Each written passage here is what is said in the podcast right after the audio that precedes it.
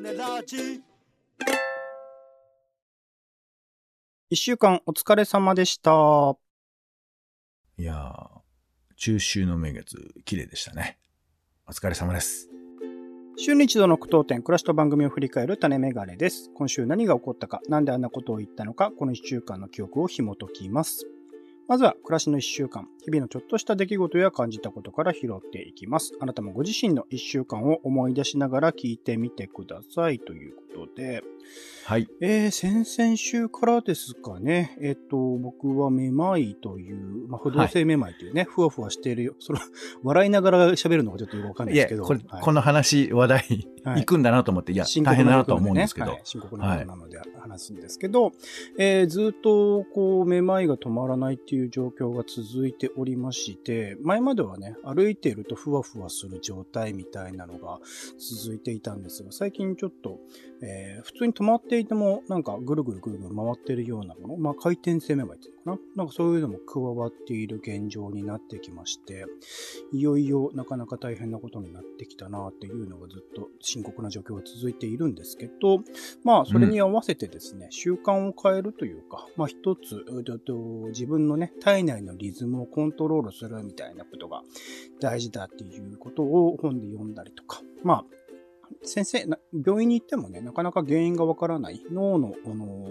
ー、検査とかもしたんですけど、特に異常はないということで、なかなかわからないという中で、一つできる方法として、そういう生活習慣の安定化、まあ、生活リズムをね、えー、整えるということで、えっと、早寝早起き、えー、朝起きたら白湯飲んで、えっと、入浴してみたいなもの。あと、めまい体操っていうのもね、あったりとかして、そういうのも定期的にやったりとか、あとは朝は、あと温か、体を温めるような食事、夜は体を冷やすような食事で、まあ、快適な睡眠状況をキープするみたいなことを、まあ、このいっしゅうかんぐらい続けていて、なんかようやくそのリズム感ができてきた感じもあったりするので、なんか、まあこれできるならばこういう風なあの生活リズムにしたいなと思っていたところでもあったので、こういう病気のね、タイミングもあって、あのー、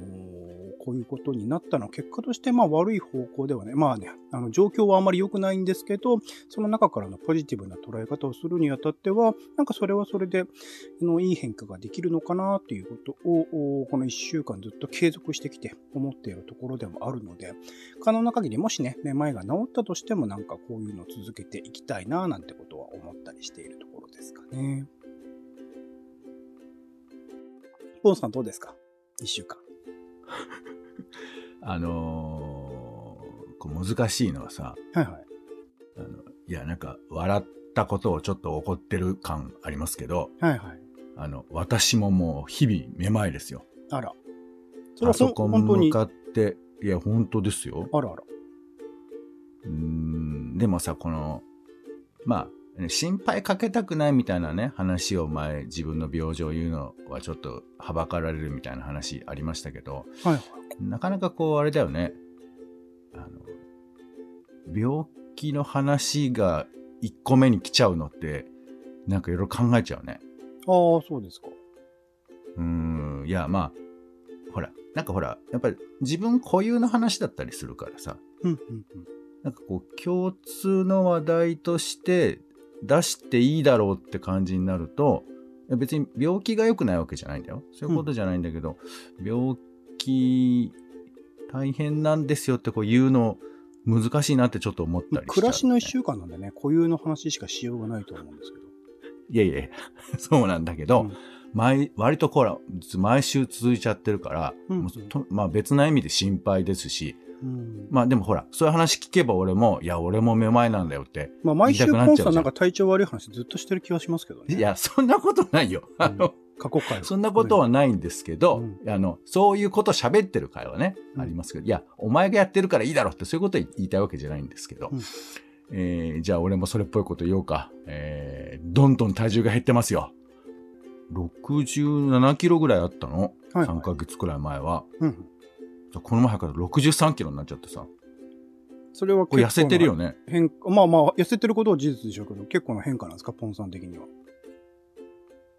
おーいやあまあ一度もこういう風になったことはないよね。あそうなんですか。むかあでもだから一昔から結構ね骨寄りの方だと思うので、一時的に最近ちょっと太ってた時期があったってことですもんね、確かね。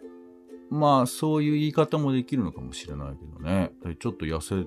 せてるんでちょっとびっくりしてる。元に戻ったってことでもないんですか？いやーだけどさんかげつでさんキロとか減るのってちょっとびっくりしない？えーとごめん、そこら辺はどうなんだろう、 人, 人によるのかな。まあでもろくじゅっキロぐらいだったら確かに心配になるかもしれないですね。うん、自分ひゃくの人がきゅうじゅうになるのはまあごめんなさい俺知らないけど、まああるような気がするけど、自分の中の ごパーセント が削られてるぐらいの感じですもんね。そうそう、だからほらまあまあまあね、もちろん体調あの体重によるんでしょうけど、うんうん、あんまりあれ共有できる感じじゃない。いや、どうなんだろうと思って、わわあの実感がないって感じです。それは深刻なのかなっていうのがわからないっていう。うーん、まあはい、そういうことです。でもダイエットをしてるわけではないと思いますね。まあそう、でも結果としてはダイエットしてるのかな、なんかあのご飯をちょっと食べる量を減らしたりとかはしてるんですけど、うんうんうん、その自分の体のためにね。あ、してるだけだったらね、まさしくそんな、うん、でもそんなに痩せるかなと思ってさ。なるほど。うん。結果が出ない時もあるじゃない。その別に俺目方減らしたいわけじゃないからさ、うんうんうんうん、体調整えるためにちょっと食べるものとか整えてるだけなんだけど、めっちゃ減ってるから、うわどうしようって。でも確かに体重が減ってるにめまいが掛け算されるのはちょっと栄養失調とかいろんなものを疑うところはありますね。いやだからね、あんまりこうその真面目に捉えたくないとか、うん、あと不真面目にそういうことは楽しくやりたいなって思っちゃう派なのよね、俺は。なるほどなるほど。そう、なんか真面目にこう、もちろんそういうさちゃんと診断を受けてってのはあるんですけど、うん、なんか深刻に捉えちゃうと、うん、なんかこうピリピリしちゃうからさ。おー、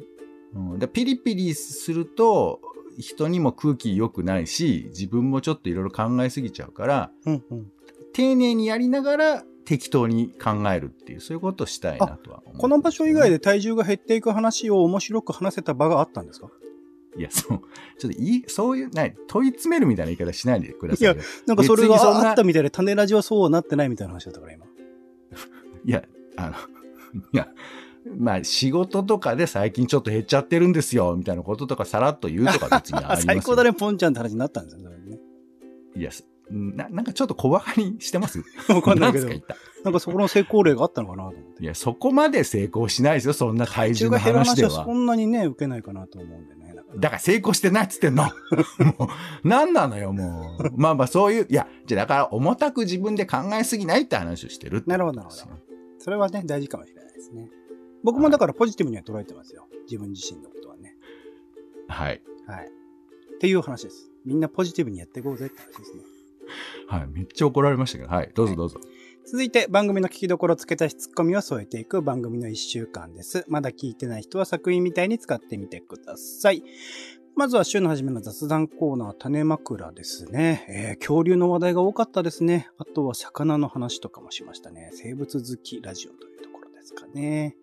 続きまして種助ですね。今回は映画ラブライフ、斜めの廊下など、あとはイベントでね、パンと音楽とアンティークなどなどいろいろと紹介をしました。続きましてドラマ語り、今回はおすすめ配信ドラマ&気になる配信ドラマというところで、にせんにじゅうにねん夏の時点でね、えー、配信されている、もしくはこれから配信されるドラマについていろいろと語りました。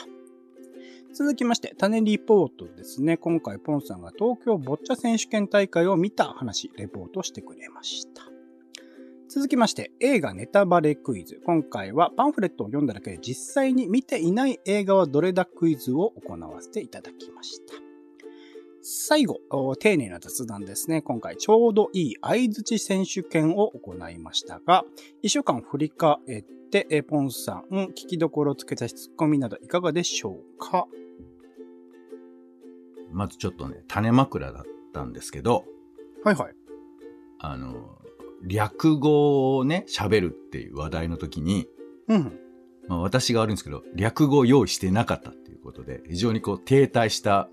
時間を過ごさせてしまったなと思うんですけど、なるほど。一応ちょっと改めて調べて、あの一応ね、えー、いくつか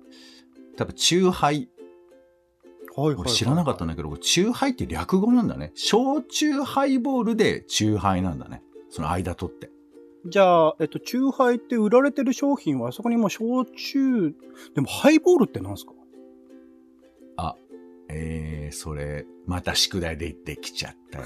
分かった。じゃあ、いつかさ、酒の特集やろう、やろうよ。俺酒飲めないんだけど、ポンさんも確か飲まない人でしょ？飲まない。だからいいのよ。だから種ラジってのは世の中のいろんな種を探すポッドキャストですから。うんうん。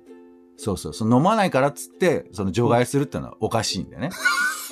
えー、他にも、ねえー、カラオケってのは、はいはい、えっと、空、空にオーケストラ。まあ、だからってことですね。カラオケストラでカラオケ。まあ、そりゃそうだよね。そうだけど、意識してなかったけど。嘘じゃねえかって思っちゃうけどね、うん。カラオケって言葉になった瞬間になんか、一気にその意味性が広がっていくよね。あれだもん。あれってしかないもんね。カラオケって海外でもね、普及してる言葉ですからね。もうね。ね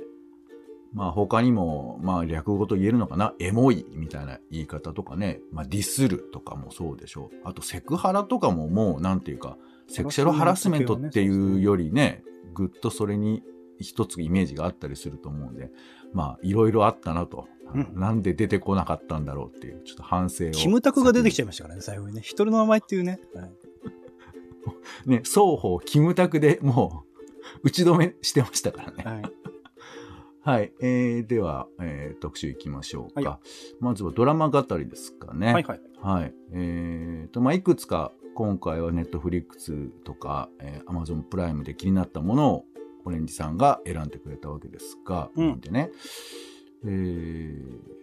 なんかさ、まあ、話題作っていうのはネットとかこう エスエヌエス でバズったみたいなこととか、まあ、あとは今だとやっぱこう配信業者の方の推しみたいなことになってるんでしょうけど、うん、正直言うともうアメリカだろうが韓国だろうがめちゃくちゃにドラマがあるわけじゃん、数としては。はいはい、すごいですね。で、その中からこれが面白い、まあ、まあ、見て面白かったからそれでいいんだけど、でもさ、ここに至るまでのその競争というかフィルターというか何かがかかってきてるわけじゃん。うんうんうん、で日本のドラマはある程度、まあ、少なくとも地上波ドラマはフィルターというべきか分かんないけど、まあ、そこに上がら、上がって残った企画とかがやってるわけだけど、でも実際ほら邦画とかになってくると僕らの目につくものってやっぱこう限られてるわけじゃない？うんうん映画だとね。だから海外のこの配信系ドラマのフィルターっていうのは今僕ら意識してないけど実際はどっかあると思うのよね、うんうん、だからそれって何なのかなって、そういうアルゴリズムなのかどこか力のあるところが上手に差配してるのか、本当に偶然ネットで残ってるだけのことだとしたら、じゃあその理屈ってどこら辺にあるのかなとか、うんまあ、本当に実力のあるものが残っているということですよと言えるのか、その辺がちょっと気になりましたね。なるほど。そうですね、まあ、そういうフィルターを通して作られているドラマ、配信ドラマ、本当優れているドラマが多いですね。特に韓国ドラマ今本当にやばいなっていうのはすごく強く感じるところなんですけど、こういうのを見ていくとやっぱ地上波で、まあ、録画はちゃんとしているんだけど見られないドラマみたいなのは結構増えてきていたりするので、なんか毎週配信すげえ助かるけど地上波とのバランスまた難しいな。まあ、地上波は地上波でね TVer とかで見るんだけど TVer はねいかんせんユーアイ が悪かったりするのでなかなか難しいよねと思いながら、あ、うまいバランスの取り方を今模索しているところでございますかね。はい、うん、では続いて種リポートポンさん会ですね。なんかまあぼっちゃにやってみたって話なんですけど、なんか知らない世界とかね、あのー、飛び込んでみる企画みたいなのは結構定期的にやってみたいなとは思ってるけど、なかなか日々の忙しさにかまけてできないところではあるので、なんかこういうね、前にもうなんか別の機会で話していると思いますけどね、相手に無茶ぶりするというか、ここに行ってみてというふうに、例えば僕の方からポンさんに、ポンさんの方から僕の方になんか投げかけてみて行ってもらうっていうのは結構ありかな。そこでまあ感じたことみたいなものに、えー、またこういうレポートなりしてもらうっていうのは結構いい企画かなと、まあそれぞれにとってもねいいのかなともちょっと思ったきっかけにもなった回だったかなと思っておりますかね。うーん確かにあのやっぱりさ、好きなものを見るとか、まあ、嫌いなものっていうその意識だとか、うん、なんかこうどうしても自分の意識をもとにいろんなものを見たり聞いたり体験したりすることが普通じゃない、うん、でも今回はあのもう正直そのルールが全く分かんないからもうゼロの意識で見るしかないんですよね、うん、まあでもこれは正確ではなくて本当はやっぱりこういろんなバイアスが僕の中にかかってはいるんだろうけど、その辺で言うとこうまあ本当にゼロの気持ちで見れるようななんかこう取材とかができるといいなというふうには改めて思いましたかね、うんうん、はい、はいえー、では、えー、映画ネタバレクイズ、うん、えーっとまあ俺はクイズを一生懸命取り組んだので、はいえー、まあね映画の紹介プラス感想ということですけども、そうですね。ポンさんが推理してくれてますからね。はい。いやそういうコーナーじゃんこれ。うん、そうそう。いいだからそこそういうコーナーで、うんえー、まあオレンジさんの感想の中にカタログ的な言葉と、うん、それからまあエモい言葉と、うん、あエモい言葉ありましたか。なるほど。エモい言葉とのバランスを考えてこれが、えー見てるこれは見てないんじゃないかってことを推測していったんですけど、うん、はいということなので皆さんも推測してはいかがでしょうか、うんはい、なんかそういうことを含めてなんかもともとね発端はこういうう映画を紹介したいみたいなところが強くはあったりしたので、そこら辺をうまくこうバランス取ってクイズにするものの難しさみたいなのはね感じたりしたので、なんかテレビ番組とかでねこういういろんなものをクイズにしている放送作家でプロの方あのプロフェッショナルとかに出た方いらっしゃいましたけど、なんかやっぱすげえテレビ番組すごいなってことを改めて思ったので、またあのクイズを作るね腕をこれからも磨いていきたいななんてことを思ったりしましたね。あのクイズ作る人に私も含めてお願いしたいのは、えー答えたくなるモチベーションをね、ぜひ大切にしていただきたいというふうに思います、うん。そうですね。クイズを作りたくなるモチベーション、クイズを答えたくなるモチベーション、大事にしたいものですね。互いにですね、だからね、出題者、回答者、それぞれにっていうところはあるかななんてことは思いますかね。はい。じゃあ最後、丁寧な雑談ですね。えー、ちょうどいい相槌選手権ということで、まあ僕もね、この回で結構まあ面白い、いろいろな相槌あるんだなっていう気づきもあったりしたので、これからのね、相槌に期待したいところだったんですけど、これまでのところ、この相槌選手権の効果はあったのかっていうのはちょっと疑問に思われてるリスナーの方ももしかしたら多いんじゃないかなと思いますんで、相槌してねえぞっていうことをね、あの、ぜひあの皆さんにも突っ込んでいただくと、また励みになるかなと思いますのでよろしくお願いいたします、えー、俺思うんですけど、はいまあ、なかなかねあのこれ言うのがはばかられるんですけど、うんまあ、言, 言いましょうか、はい、あのちょっとその相槌どうなのってなかなか普段言えないよねきっと。確かにそうですね、うん、そうなんか言うとお前もなみたいなことを言われるのかなとかさ、なんか、うんうん、いやそういうことじゃなくてと思うんだけど、なかなか特にほら意識してやってることじゃないからさ、うんうん、っ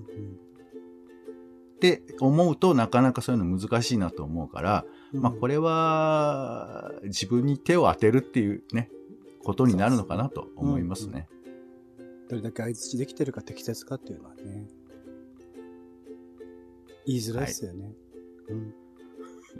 だから私が我慢してますみたいなニュアンスを出してこようとするじゃん言いづらいっすよね、うん、分かる分かる、はい、こういう場合だからそういう意味では良かったと思います。こういう場合があっていや言えよもしあるならいやあいつしてない、はい、まあいいやそうですね、はい、そういうもんですよね、うん、え数じゃないですけどね相槌、ね、そうですね選手会によって丁寧な雑談をしやすくするって話だったんですけどしにくくなってますねむしろね。いやそんなことないよそんなことはないさらにやりいろんな、ね、言い訳みたいになるからいろんなやり方していいよっていうことですからね、うん、いろんなやり方を模索していくというところでいきましょうか。はい、えー、というところで、うんえー、今回はのおはがきが来ておりますのではいはいはい読ませていただきたいと思います。はいはい、えー、ペンネームきよみさんからいただきました。ありがとうございます。ありがとうございます、えー、こんにちは。せんはっぴゃくさんじゅうにかい、めまいが止まらなくなった場合どうする想定会議を聞きました。お二人ともお大事になさってくださいね。ありがとうございます。私も過去に意識が朦朧として新宿のスーツ屋さんのトイレで倒れ込んでしまったことを思い出し、うん、その時助けてくれた友人に久々に感謝の気持ちを心の中で伝えました、うん、あるんだよね。本題ですが、せんはっぴゃくにじゅうななかい、にせんにじゅうにねんはちがつの定期購読&推し雑誌コンテンツ天国を聞いての感想です、うん、定期購読している雑誌はなく、せいぜい新聞のデジタル版ぐらいなので話についていけるかわからなかったのですが、結局楽しく拝聴しました。よかった、ありがとうございます。聞いていると意外と私も雑誌を買っていたり手に取っていたりしたなぁと気づきました。かっこユリイカ、クリックジャパン、散歩の達人など、うんうんうん、気になった特集があると本よりも雑誌の方がすぐに購買意欲が湧いて買っている気もします、うんうん、雑誌は今しか手に入らないような気がするからでしょうか。お話が駅や図書館でもらえるフリーの冊子にまで移ったのも楽しかったです。私もそういったものをよく手に取ります。図書館でよく手に取るのは東京人権という冊子です、うん、インタビューの読み応えがあり、書籍よりも簡単で優しく、ネット上で触れる情報よりも一旦一呼吸置いて知識を得ることができる感じがします、うん、もう一つはニュース東京の下水道です。マンホールの解説をいつも楽しく読んでいます。いつか下水道にも行きたい気持ちを高めています。ただ、いろいろ集めた紙物や雑誌は整理ができず、手放すときは悲しいです。オレンジさん、すごいですね。いやー、ただただ、はい、といただきました。残してるだけですからね、すごくもなんともないんですが、ありがとうございます。東京人権、はい、ニュース東京の下水道。うん。見知ってはいたけど、手に取ったことなかったですね。知ってましたこれ。読んでますポンさん。えー、定期購読って感じじゃないですけど、僕も街で見かけると、うん、えー、結構手に取っちゃいますね。何が書いてあるんだこれは。東京人権っていうのは人権に関するインタビュー。そうなんかね、まああのー、この前は、まあ、ちょっとマイノリティ的な立場の作家さんがそういうふうなことをどう扱っていいかずっと困ってたけど、えー、自分の主題にしていきましたみたいな話とか、まあ、うん、そういう人とか多分えー、アイヌの展示とかあった時はそういう話もしてたのかな。まあなんかそういうふうな人の冒頭の、えー、インタビューがありつつ、うんえー、東京とかやってることの説明とかなんかそういうふうな話が多分あのラジオ番組とかでもね、えー、そういうコーナーあったりしますから、その一連の流れかもしれないですよね。えあの浜松町のあの施設の関連の冊子ってことなんですかね。ああ、それちょっとどうだろうね。それも一環ではあるのかもしれないけどね。うん、うんうん、あとニュース東京の下水道、はい、うん、これもね、これちょっと内容僕今覚えてないですけど、これ見つけた時は僕も喜んだよ。普通にあのラックのところにあるのこれ。と俺全然見たことないこれ。僕はなんか神保町のなんかね、えー、本のなんか、えー、イベントブースみたいなあたりで見つけたんですけど。へー。そうそう。いや珍し珍しいなってちょっと。珍しいですね。マンホールの解説が定期的に書いてあるんですかこれ。すごいですね。まあ、そうね。そうね。いつも楽しくっていうから、もしかしたら連載なのかもしれないですよね。ねえ。すげえ、こういうのもあるんだ。うん。まあ、だから自分がね、触れていないものを定期購読してるとか、うん、あの、定期購読してるとね、その分野のことを割と当たり前のように知っちゃってるけど、うんうん、相手はね、定期購読当然してない人のが多いわけですから。そうですよ。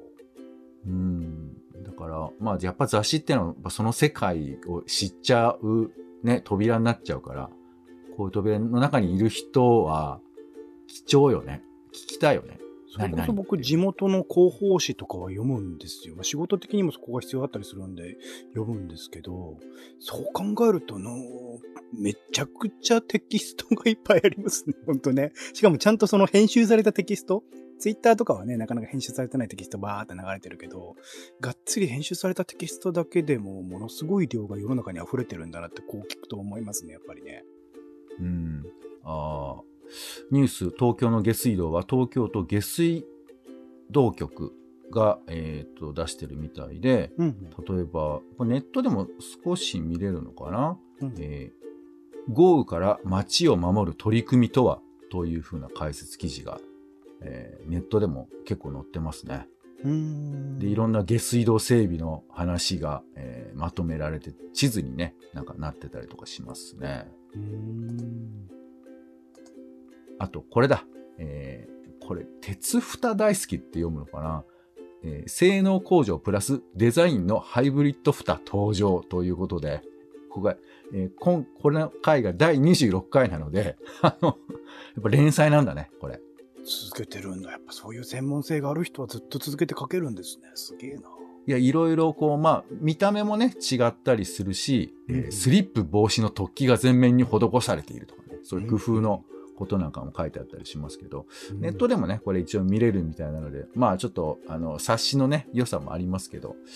まあ、はい内容だけだったらこういうの見てもいいかもしれません。なんかまた雑誌と別でね、そういうところで手に入る冊子みたいなもの、テキストあのリーフレットみたいなものを集めて特集にしても面白いかもしれないですね。こういうのもあるんだよみたいなのは。はいということで、えー、清美さんちょっと我々の目前のご心配いただいて、えー、大変恐縮なんですけれども、はい、我々元気に生きておりますので。そうですね、序盤でまた心配させる話してますけど、あのポジティブに生きてるんで、はい、生きていきたいと思っておりますはいということなので、はい、ありがとうございました、はい、ぜひ友人の方にもですね、えー、直接話さなくてもいいですけど声をね久々にかけていただいてもいいかなと思いますが、うんはいということでお便りは以上です。ありがとうございます。タネラジは Spotify や Podcast などでほぼ毎日配信中です。更新情報は Twitter でお知らせしています。お好きなサービスでの登録やフォローをお願いします。また、番組の感想やあなたが気になっているタネの話もお待ちしております。公式サイト、タネラジ .com のお便りフォームから今回のように送ってみてください。ツイッターでハッシュタグタネラジ、ハッシュタグカタカナでタネラジで投稿いただくのも大歓迎です。それではタネラジ今週の一曲です。ポンさんお願いします。はい、えー、歌手の大高しずるさんがお亡くなりになりまして、うんうん、はい、まあね聞いてた人聞いてなかった人いろいろいると思うんですけど、僕はまあ要所要所で大高さんの声聞いてたなと思うんですけど、その中で一番思い出深いのが、えー、ちらっとね喋ってることもあると思うんですけど、鉄塔武蔵野線という映画が昔やってまして、うん、これ見たらねせんきゅうひゃくきゅうじゅうななねんのろくがつに公開されてて、まあ古い映画だなと思うんですけど、えー、小学生の少年が送電線の鉄塔、電車の武蔵野線じゃないです、送電線の鉄塔を、えーずっと巡りながら、まあ、自分のルーツだとか生き方とか、まあ、友達と一緒に行ってるんでいろんなことを考えながら行くみたいな、そういう物語なんですけど、いやこのね映画にかかる大高さんのね、えー、曲「サジャ ドリーム って曲が単体で聞くとなんか不思議な曲だなと思うんですけど、なんかいろんなことを思い出す本当扉みたいな曲で、いやこの曲、まあ彼女のね歌声っていうのはなんとなくこう郷愁を誘うみたいな、えー、不思議な世界にさ、えー、誘ってくれるような歌声だと思うんですけど、まあ、この曲と僕はセットで、この映画とセットで大高さんのことは記憶に留めているという感じなんですよね、うん、はいということで、まあ単体だとちょっと不思議な曲だなと思うんですけども、映画ご覧になられる方はこの曲を聴きながら思い出を思い出すみたい な, なんかそんな感覚になれるんじゃないかなと思います。ということで今回は大高しずるさんのサジャ ドリーム。はい、ありがとうございます。種メガネ以上でございます。今週もいっしゅうかんありがとうございました。お相手はオレンジと、えー、めまいに負けずにが頑張るぞポンでした。種ラジーまた。また